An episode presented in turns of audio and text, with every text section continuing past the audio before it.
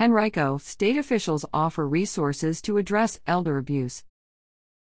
Cases of elder abuse in Henrico have been on the rise in the last decade, but statewide efforts to stop them have recently increased.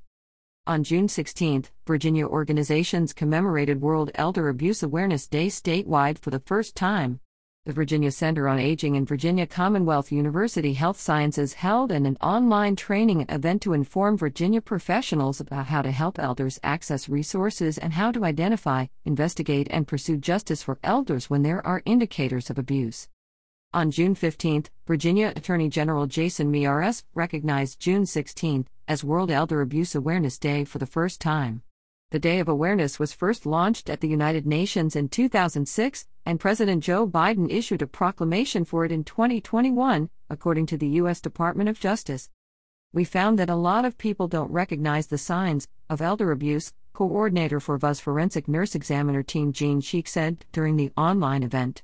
We want to educate people so that this can be better known, especially in the healthcare community, so they can reach out to services and help the patient population avoid further injury. The National Clearinghouse on Abuse in Later Life defines elder abuse as willful abuse, neglect, abandonment, or financial exploitation of an adult 50 years or older by someone in an ongoing, trust based relationship. Prevention options for elder abuse include caregiver interventions, money management programs, helplines and emergency shelters, and multidisciplinary teams, VCU's Project Empower Manager Reed Bone said.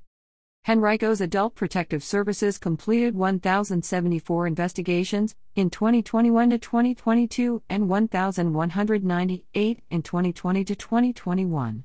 In 2016 to 2017, it completed 814 investigations, according to Henrico County.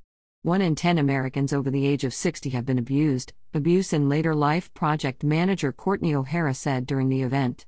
She noted that the statistic was dated, and that she believed it was more pervasive than ever. Henrico Police Department Domestic Violence Coordinator Beth Bonnywell spoke about including forensic nurses and healthcare based violence prevention staff on elder abuse multidisciplinary teams. Their inclusion offers a safe environment for victims to come forward, helps bring criminals to justice, and provides insight and information among other benefits, she said. Forensic nursing programs provide communities with a really essential link between medicine and the legal system, Bonnywell said. They routinely have a positive impact on our community's anti violence effort.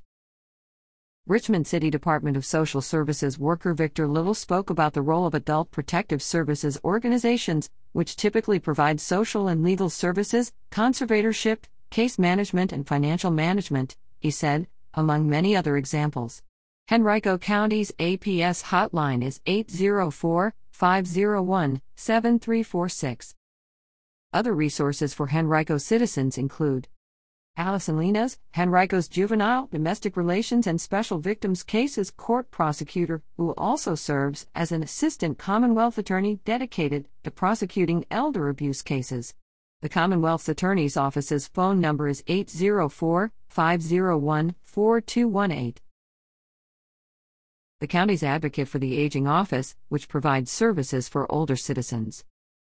The Virginia Center on Aging's latest project, Virginia Helping Elders Access Resources, which is funded by the Administration for Community Living and serves to mitigate barriers to reporting elder abuse and help link elders to systems of care, O'Hara said.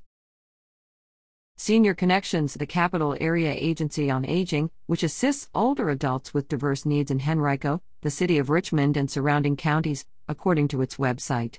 Senior Connections provides information about what issues older adults face and what resources are available in the region.